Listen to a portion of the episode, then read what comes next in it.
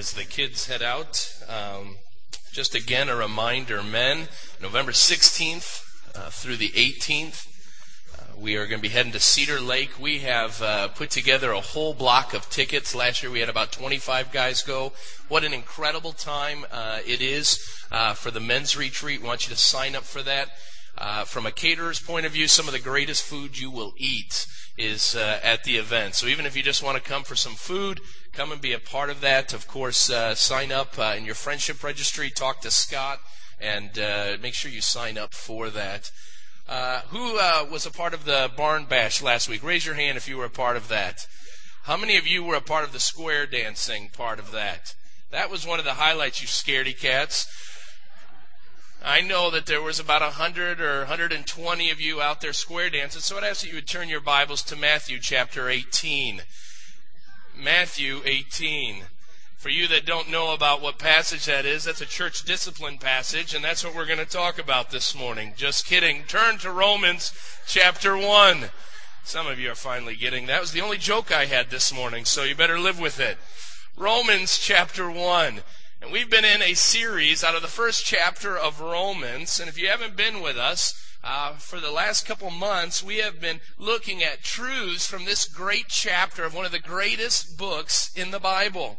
In fact, in Romans 1, we've broken this incredible chapter up into three sections the good, which we're a part of right now, the bad, and the ugly. Now, we'll be finishing up the good for all you optimists out there. We'll be finishing up the good next week. And then in verses 18 through 23, we're going to spend about a month of time talking about the bad, the wrath of God, and the important truths that we are to pull from that part of Romans 1.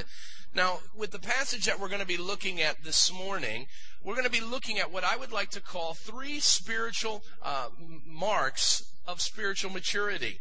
And in this, we will see what Paul calls all of us to be a part of. So let's look to our text this morning in Romans chapter 1, uh, verses, uh, let's see here, 14 through 16. I'm going to ask one of the guys in the sound booth, bring me up a piece of tape. This thing's flying off my face quicker than I can hold it down. So stand with me as we read, and we'll get this contraption figured out as we go. This is what it says in Romans 1. Paul, a servant of Christ Jesus, called to be an apostle and set apart for the gospel of God. The gospel he promised beforehand through his prophets in the Holy Scripture regarding his son, who as to the human nature was a descendant of David and who through the Spirit of holiness was declared with power to be the Son of God by his resurrection from the dead, Jesus Christ our Lord. Now, through him and for his name's sake, we've received apostleship and grace to call people from among all the Gentiles to the obedience that comes from faith. And you also are among those who are called to belong to Jesus Christ. To all in Rome who are loved by God and called to be saints, Grace and peace to you from God our Father and from the Lord Jesus Christ. First, I thank my God through Jesus Christ for all of you because your faith is being reported all over the world. Verse 9 says, God, whom I serve with my whole heart in preaching the gospel of his Son, is my witness how constantly I remember you in my prayers at all times. And I pray now at last by God's will, the way may be open for me to come to you, for I long to see you, that I may impart to you some spiritual gift to make you strong. That is, that you and I may be mutually encouraged by each other's faith. I do not want you to be unaware, brothers, that I've planned many times to come to you, but have been prevented from doing so until now, in order that I might have a harvest among you, just as I have had among the other Gentiles. Here's our text for the morning. I am obligated both to Greeks and non Greeks, both to the wise and the foolish. That is why I am so eager to preach the gospel also to you who are at Rome. I am not ashamed of the gospel, because it is the power of God for salvation of everyone who believes, first for the Jew and then for the Gentile. Father God, as we open your word this morning, I pray that you will bless our time. I pray that you will open our eyes you will open our hearts and our ears to hear what your word has to say to us this morning. Father, we pray that we would be a mature people for you, set apart for your work, set apart for your service. and set apart to proclaim the gospel of Jesus Christ to all in our presence. We love you and thank you for your word this morning and ask that you'd be with us in Jesus' name. And all God's people said, Amen. You may be seated. In our text today, Paul unveils three marks to spiritual maturity. Maturity is something that I think about very often in my life. When I was a teenager, probably the biggest complaint that I got as a young teenage boy was that I was immature. I found myself doing a lot of immature things. And it seemed that many would come and say to me and ask me the question, Are you ever going to grow up? Is it ever going to click with you? Are you ever going to finally put away those childish things and, and become an adult? This word maturity is an important word. Webster defines maturity as the state or quality of being fully grown or developed. Within the psychological world, it's used to indicate how a person responds to circumstances or an environment in the appropriate manner Often this implies that maturity is a response that is reasoned or learned rather than impulsive. If you've been around for any amount of time and heard some of my teenage stories and some of my stories that I have as a child, you will know that I was very impulsive as a child. Anytime anybody would say, I dare you, before they even finished the dare, I was going to do what they wanted me to. And you know that based on a lot of the stories that I've shared, most of those impulses led to trouble and punishment by my parents. Many times I would go and make immature responses to the life around me. And I remember at one point in senior year of high school, after continuing to get into more and more trouble, getting myself into things that I shouldn't have been because of immature responses, I went to my dad and I said, Dad, people keep saying, Tim, are, are you ever going to grow up? And I said, Dad, I'm not sure how to grow up. I'm not sure what I need to do to make sure that I am mature. I want people to look at me as an adult. I want people to see me as an individual who's got some wisdom, who's got some insight, who knows how to deal with situations in the proper way. And I said, Dad, I need help because I don't know how to do it and the God fearing father that I have, a man that loves me with all his life, sat down and began to systematically mentor me to be the man that I am today. And it took years. In fact, I'll even be honest with you this morning. There are times where my immature spirit, that child in me, still comes out and gets me into trouble from time to time. Just ask the elders at the elder meetings. Every once in a while, just take that joke and make sure I rile some of my older elders just a little bit more and then I'll hear from Ray or Al, Tim, that's enough. Let's stop there. Being the youngest by half of Ray and Al, it's very difficult many times to be as mature as they would like me to be. There's that immaturity coming out again. But when it comes to Christianity, when it comes to our faith in Christ, the Bible makes it clear. It's time to be mature. It's time to grow up. In fact, before we even get to our outline this morning, I want to do just a very quick jet tour through the Bible on this subject of maturity very quickly. Hebrews chapter 6, verse 1. Write this in your outlines. You're not going to have enough time as I move through these maturity is commanded for all of us as believers. The writer of Hebrews says, Therefore, let us leave the elementary teachings about Christ and go on to maturity. Next, we know in Ephesians 4 11 through 13 that your elders and your leaders have the responsibility to equip you to become mature. Now, our job isn't to uh, make sure you become mature, that's on you in your own walk with God. But we need to, if you will, set the table so that you can grow in the grace and knowledge of Jesus Christ. This is what Paul says. It was he who gave some to be apostles, some to be prophets, some to be evangelists, and some to be pastors and teachers to prepare God's people for the works of service so that the body of Christ may be built up until we all reach unity in the faith and in the knowledge of the Son of God and that we all become mature. The role of us as, as a church is to create an environment where this is, if you will, a, a nursery school and a preschool and an elementary school and high school in this process of growing people at different stages in their life to maturity. In fact, maturity, Paul says in Philippians 3.15, uh, will be proven by your proper view of things. Paul says all of us who are mature should take such a view of things. You're not going to view uh, things in an immature way. Uh, I'm sorry, you wouldn't view things in a mature way that you would have when you were three or four. When my son and I look at a certain circumstance or a certain uh, thing going on in our lives, my son, who is immature because he's four and a half years of age, is going to look at that situation differently than I would. That is true for us as Christians as well. There should be things that we look at differently because we've walked with Christ for a longer amount of time. Maturity brings forth assurance of the faith. Colossians 4:12.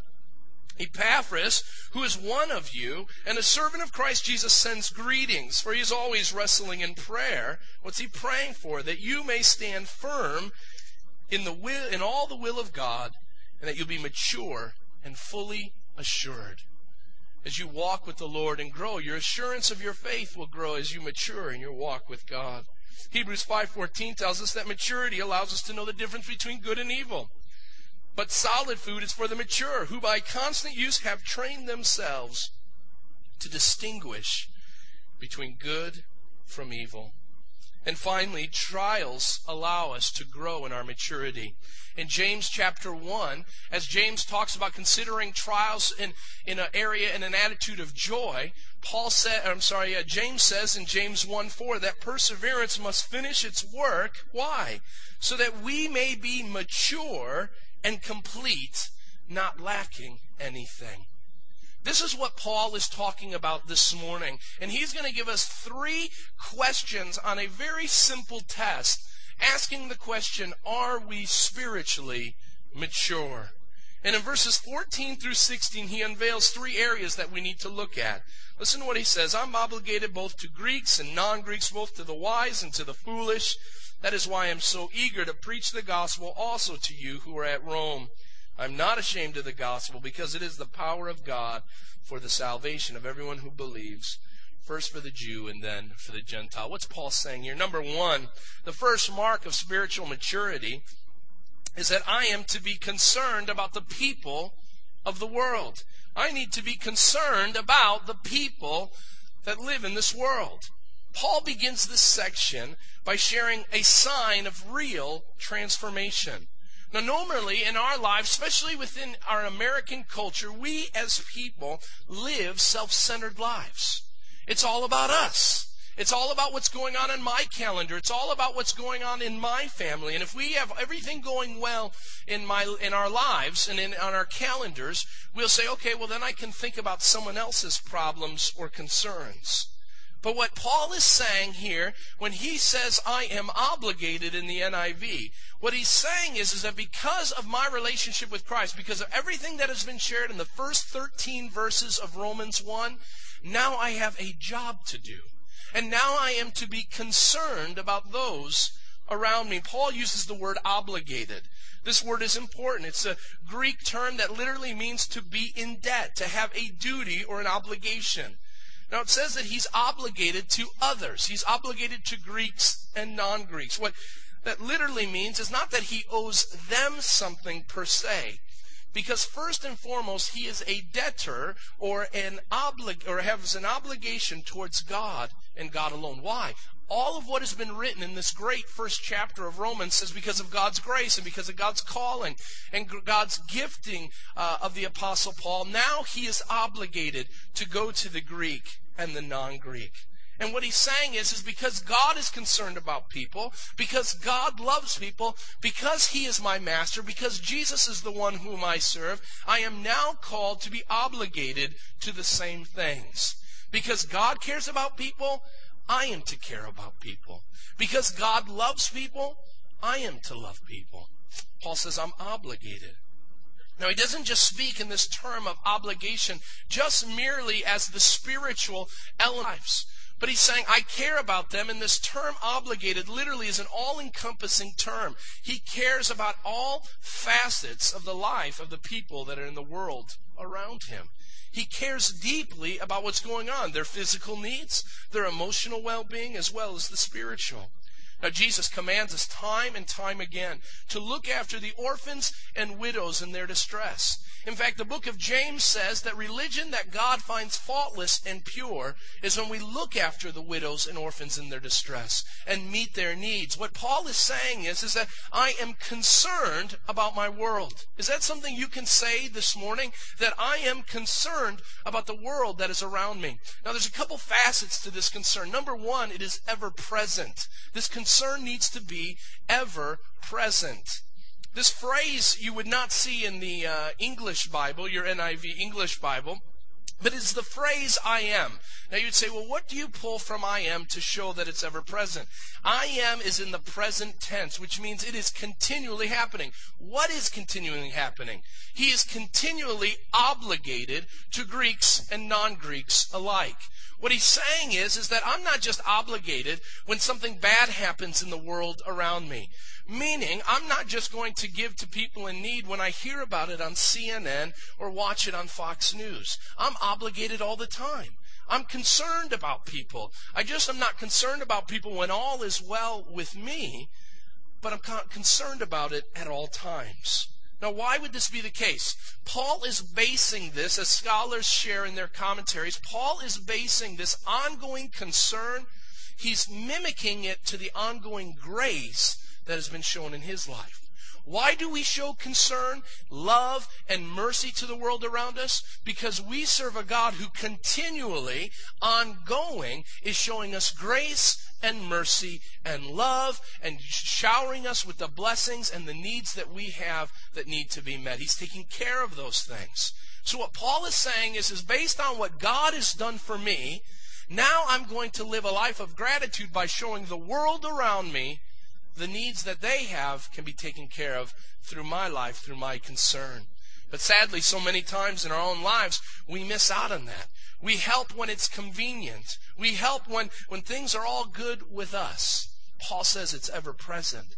The next thing Paul says is that it can't be for the elite alone.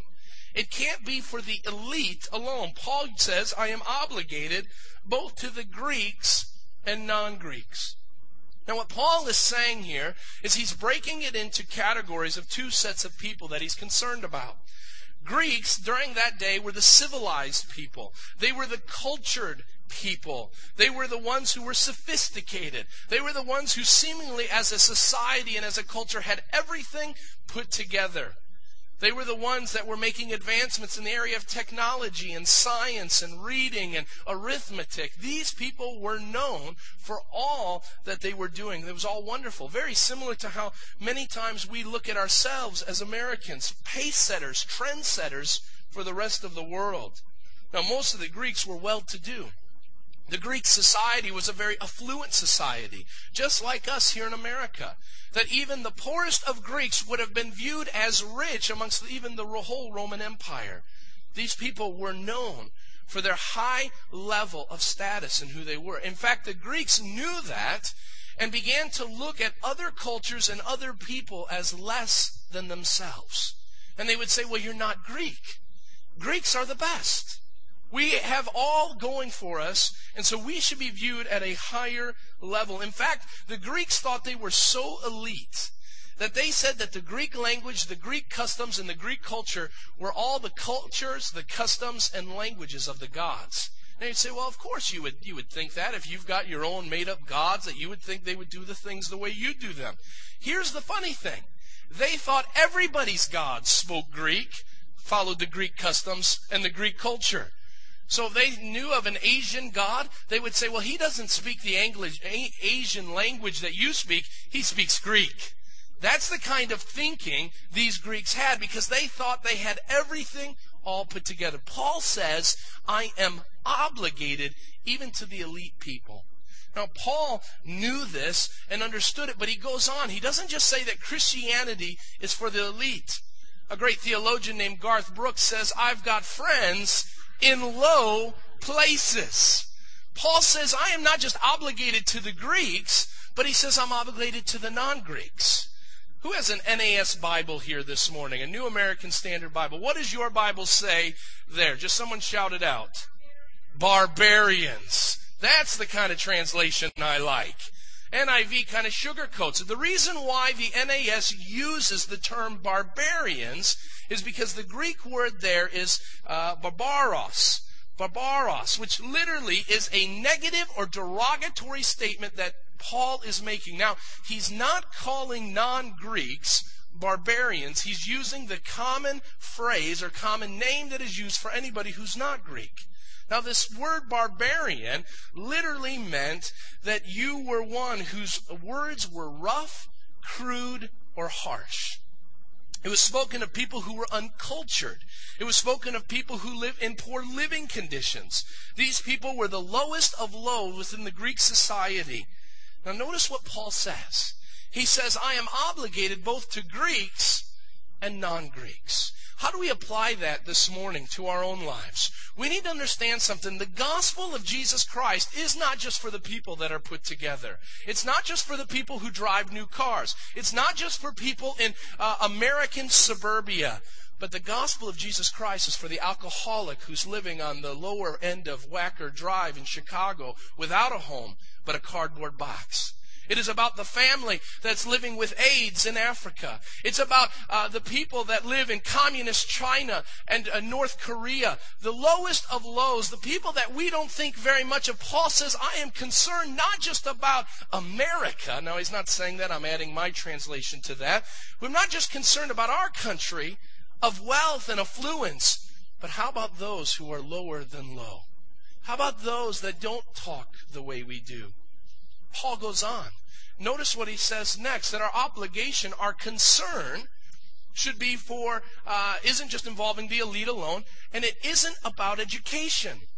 It isn't about education. Look what he says. I'm obligated both to Greeks and non Greeks. Then he says both to the wise and to the foolish. Paul moves from the cultural to the educational. The word wise is the Greek word sophos. This word literally means the ability to use knowledge for correct behavior. It's a great definition for wisdom. Taking knowledge and applying it to your behavior.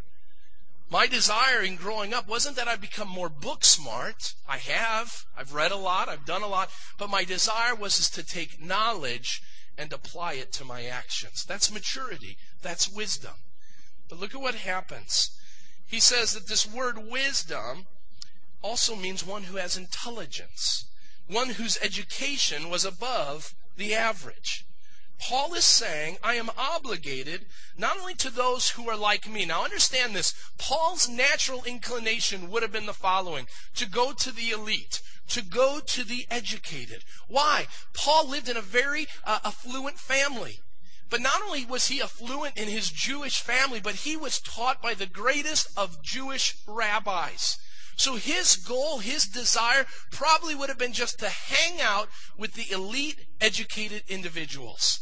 And we see that God uses him in a powerful way to do that. He goes into the synagogues, he goes into the uh, places of debate and philosophy, and he debates the great Greek philosophers time and time again.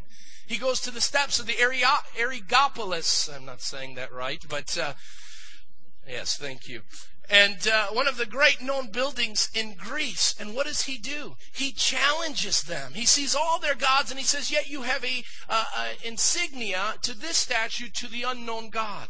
And he begins to unveil Jesus Christ beginning all the way in the book of Isaiah and moving forward. This is the kind of debate that Paul loved. But Paul says, I can't just do that. I must go also to the unwise, to the unsophisticated. And look at what he shares. He shares in this term, he says, uh, the Greek word anoitos, which literally means unwise or foolish, but literally it means not to have a mind. This would uh, describe one who was not very intellectual. This would be one who lacked intelligence or who was uneducated. This word was used many times for people that had no schooling whatsoever. And here Paul says, My concern is for them as well. I care about them. What Paul is saying is, is that whether they're educated or not, whether they're refined or not, I need to serve them. I need to be concerned about them. How does that work within our lives today? As Christians and as a church, let us never define who we are going to go and serve. Let us never define or put a picture in our, our minds who we're going to be concerned about. Let us know that as long as they bear the image of Almighty God, no matter their background, no matter uh, their nationality or whatever, that we are going to be concerned about them. Because look at what Paul says next. He says that he's going to go to all ethnic groups. It's going to be for all ethnic groups. Paul says Greek and barbarians or non Greeks. And then later in the text, he says that it was for the Jew and then the Gentile. What Paul has said with these four subgroups is that the gospel and our concern in getting the gospel out and living for Christ should be shown to all men. To all men. No matter race, no matter uh, creed, no matter who they are, all men. Why? Because we must believe, as God does, that God is no respecter of persons. The great Bible scholar Vincent put it this way Paul was to serve and was to be concerned about all men without distinction of nation, culture, or creed. Paul was to be concerned about all of them. Paul owed his life to God, and now he was going to serve God. Let us be reminded of a couple of things this morning, what I've written down. Culture and intelligence and education do not qualify you for the gospel of grace. And being unrefined or uneducated or illiterate does not disqualify you from the gospel of grace. Why? Because there are no qualifications for grace. The moment you start to say that grace is dependent on you or your education or your uh, social graces, then it no longer is grace anymore. We are nothing without God. We have nothing that God sits and says, Oh, you got your merit badge. Good for you. Now I can love you. He doesn't say that. He says, in spite of your merit badges, because your righteous deeds are but filthy rags before me. Nobody qualifies for grace. Paul's a debtor to the Greek and barbarian because they don't qualify either. And yet he knew that grace had come to him like a wave upon wave of grace and love. And he says, you know what? I can't contain this in my own life, but I'm going to share it with others. Well, what does that mean? Oh, that we'd be gripped with this reality of grace in our lives. What a difference it would make if we would dwell on this kind of idea of concern for the world around us. What might that do to us as a church in regards to any uh, closet ideas of racism? I know there are some here today who have ideas about other races that they'll never speak out. But in your heart, you say, well, of course they would do that. They're black. Of course they would do that. They're Hispanic. Of course they would do that. They're Assyrian. Some of you understand what I mean by that. And we start to pick out. When I was a young kid, uh, Polish jokes were the funny thing. Always involved the Pope, Billy Graham, and a Polak, they would say we need to be careful about racism. We need to be careful about ethnic slurring that we have, even though it may be funny. But beyond that, Village Bible Church, we must be very careful about self righteousness. Well, look at what I've done. We work like the military many times. We pay more honor to those who have more badges. We pay more honor to those who have more stars. You know what? Alls we are slaves, servants to Christ Jesus. If the Apostle Paul could say, I am a bondservant to Jesus Christ, then who do we think we are to think we are anything greater? He was the greatest missionary, greatest apostle, and he says, But I am a doulos, a bondservant. I'm nothing. And so are we. So let us be concerned. Let us have the same concern that Jesus did when he wept over Jerusalem in their rebellion. The second thing we see this morning is that we must be committed to proclaiming the gospel to the world. I need to be committed to proclaiming the gospel to the world. Look at what Paul says in verse 15. That is why I'm so eager to preach the gospel also to you who are at Rome. Now, Paul says, I am obligated. And if you were to just read that, you would sense that what Paul is saying in our English translation is Paul has a duty. But what Paul says in verse 15 nullifies that this duty would be something of a drudgery to him. What Paul is saying is, is yes, this is an obligation. This is a duty. This is my calling. But look at what he says in verse 15. I'm eager to do it.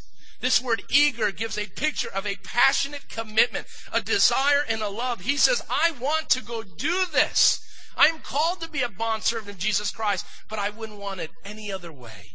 Do you serve God with that kind of passion, with that kind of desire, where you sit there and say, Yes, I'm a bondservant. He's the Lord. I'm not. But let me tell you something. I don't want it any other way.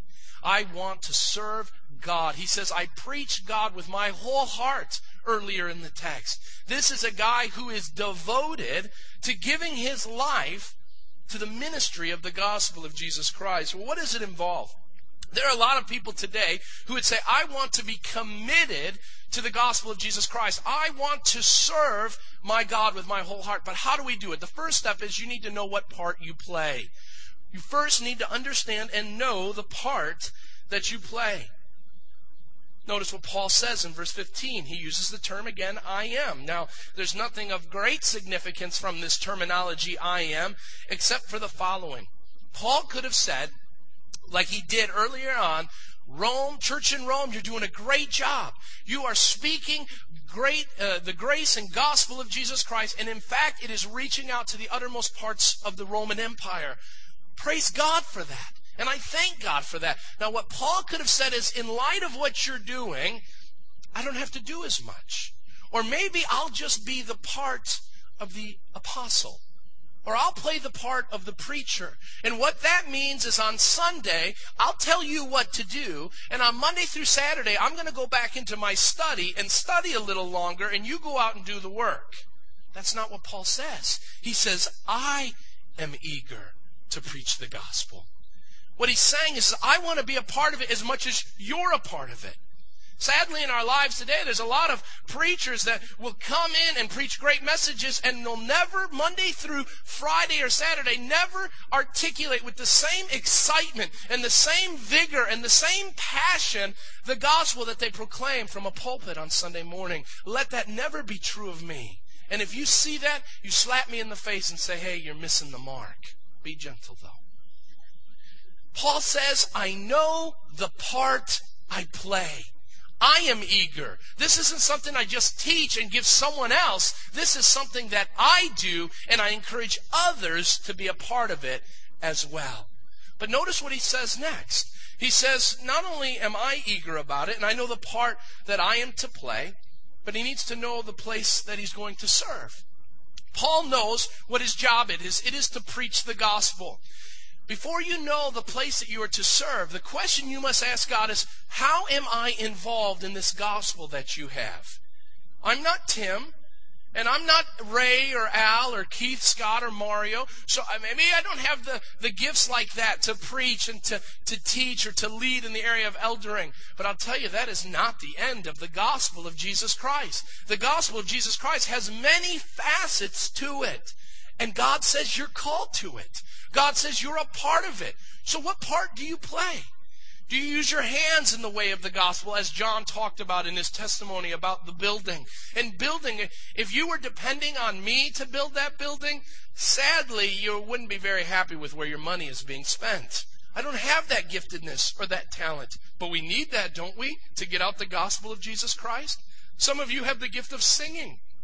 Others, you would turn people away if you started to sing. But some of you, Bob and, and Pete and Marianne and the singers that were up here today, they have the gift of singing that draws people through the wonderful melodies and the words that are sung that draws people to God Himself. Others have the gift of, of working with children. I was talking yesterday to a, a, young girl who was speaking of one of our Sunday school teachers, speaking praises about learning the Bible because they have a gifted Sunday school teacher who knows her place in the gospel ministry. So thankful for Jim and Carol Carpenter. They have taught my oldest son, and my son still looks with great affection upon what he has learned by two individuals, a husband and wife that are gifted in serving in the gospel of Jesus Christ by sharing with young children. How about the leaders that are out with the 60 kids on a youth retreat? I'll tell you, it takes a lot to work with teenagers. I pray for those who worked with me that they would still get the psychological treatment that they need even after all these years. But you know what? They're gone today.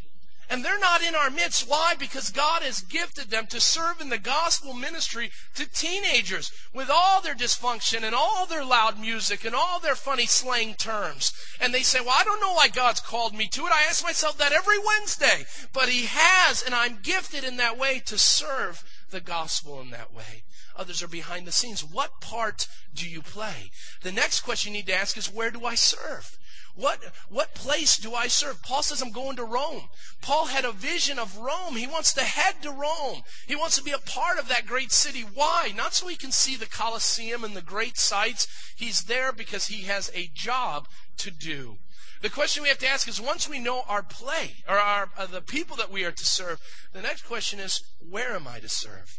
What's your mission field this morning? Where do you serve God?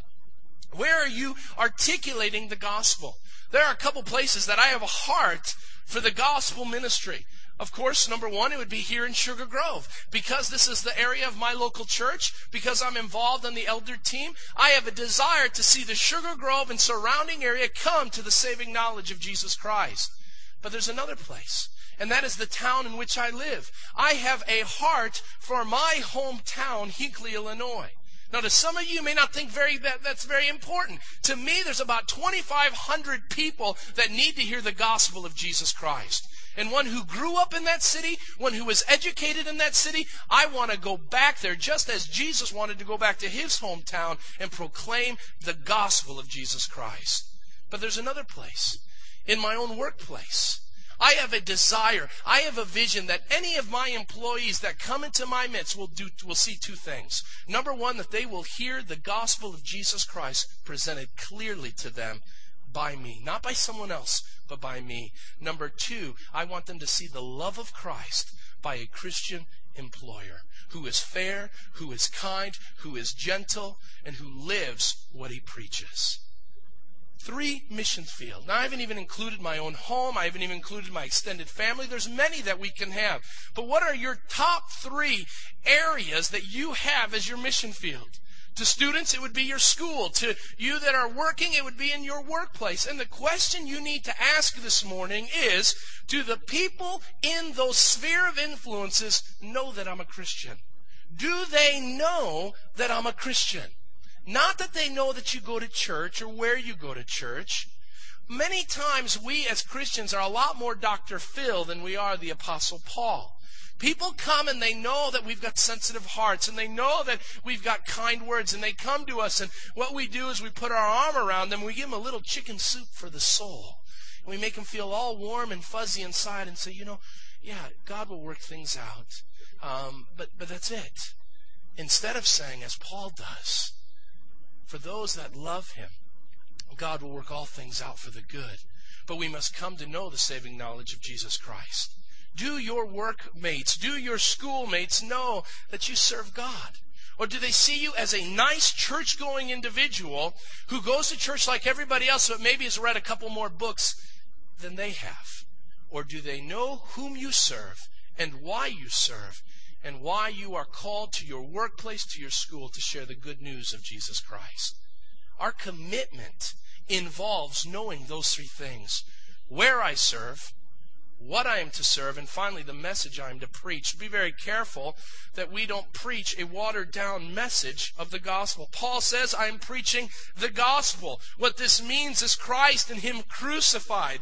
Don't take out Jesus just to make it politically correct. When someone says, What should I do in my marriage? Before you say, Hey, go and get counseling, first of all say, Have you gotten right with Jesus Christ? Because you'll never be the husband or wife that you need to be until you bow the knee to the Lordship of Christ in your life. Well, I don't know what to do. I've done this or that. Before you say, well, go fix this and that in the human standpoint, make sure that those workers those co-workers and those students know that you need to go to God first because He'll cleanse us of all unrighteousness when we ask for forgiveness. Be careful that we don't miss the mark when it comes to the message that we preach. The third and final thing that we see this morning is that the final mark that all Christians should have if we want to be mature is that I am to be confident in what the gospel has promised. Paul says in the last two verses, he says, I'm concerned, I'm committed, and now he says, I'm confident.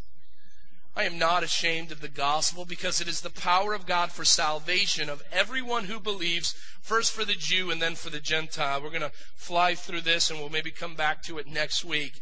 Why would Paul have said that he was, why would he even speak about being ashamed of the gospel? It seems odd that he would come in 16 verses into this great first chapter of Romans and use the term, I am not ashamed. Why would he be ashamed? I think he was telling the Romans something. He was articulating something that we as Americans in the year 2007 need to hear. There are four reasons that I can see why Paul may have fallen to the tendency of being ashamed and why he wanted to articulate. First of all, because of the moral condition of the day.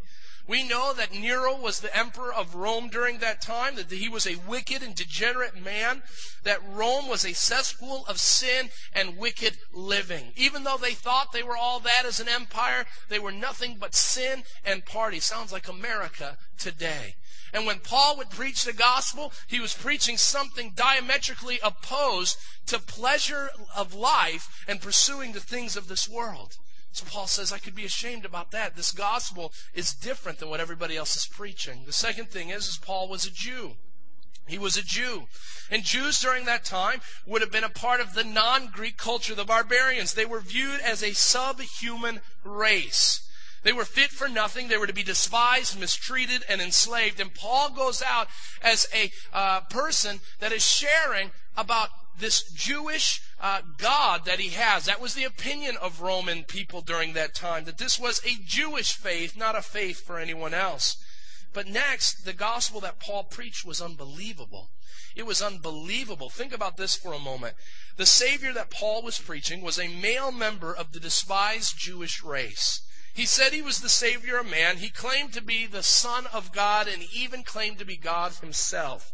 Yet he also claimed to be a man. His death was different than any other man, even though he died on a Roman cross.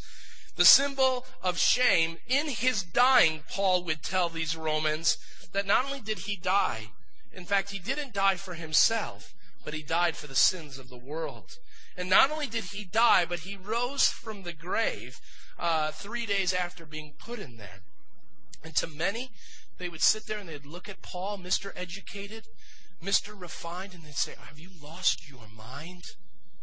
I can't believe this to be true. There are people here today who have gone and shared the good news of Jesus Christ, and your coworkers have looked at you and they've said, Are you crazy? This is bizarre teaching. Finally, everywhere Paul went preaching the cross, he was ridiculed, cast out, imprisoned, or treated unfairly or harshly. So, why would Paul say, I'm not ashamed?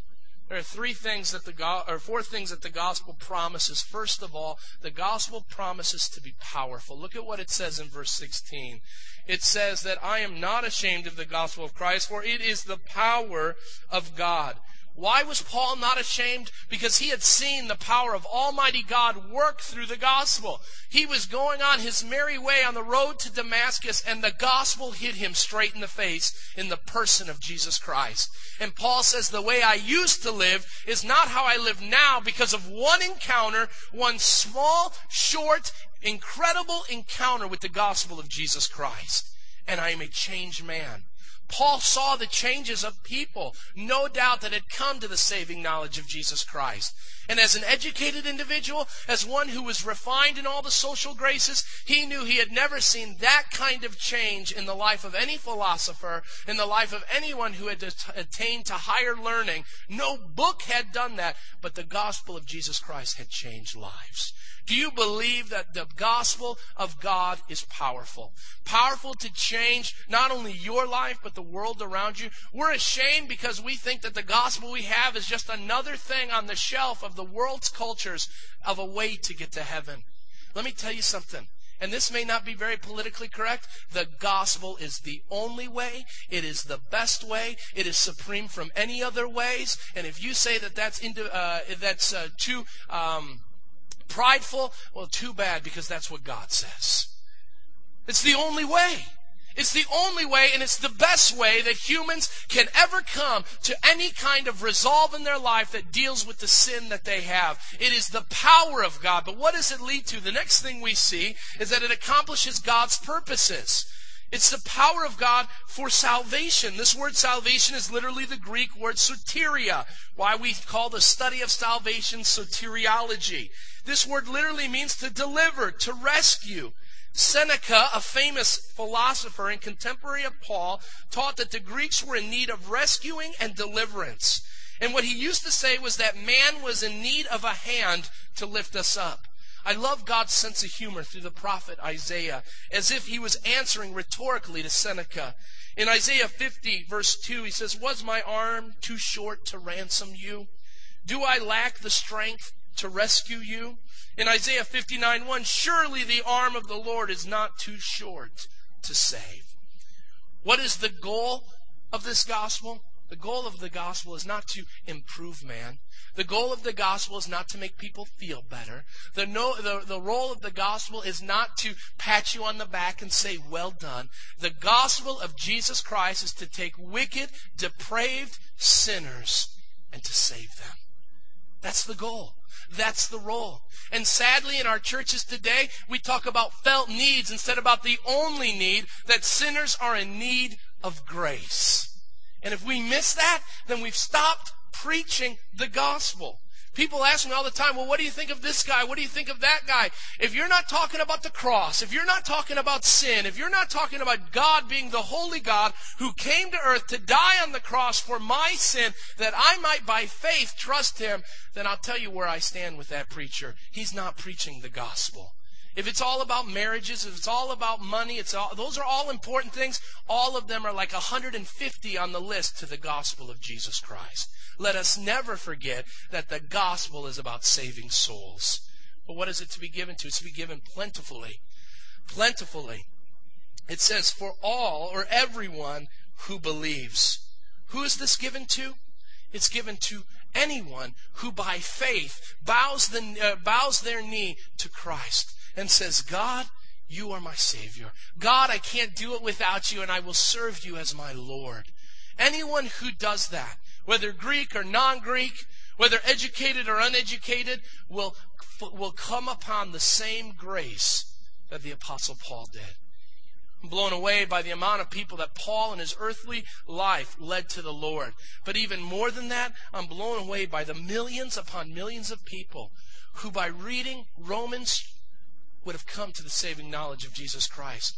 Did Paul ever fathom the amount of people that would come to the gospel because of this letter? Would Paul have ever thought that based on Romans 1:17 that an Augustinian monk in the 15th century would have read that named Martin Luther and changed the view of justification by faith alone?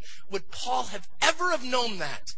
And yet the gospel is there to change lives for those who will believe. Finally, it goes according to God's plan.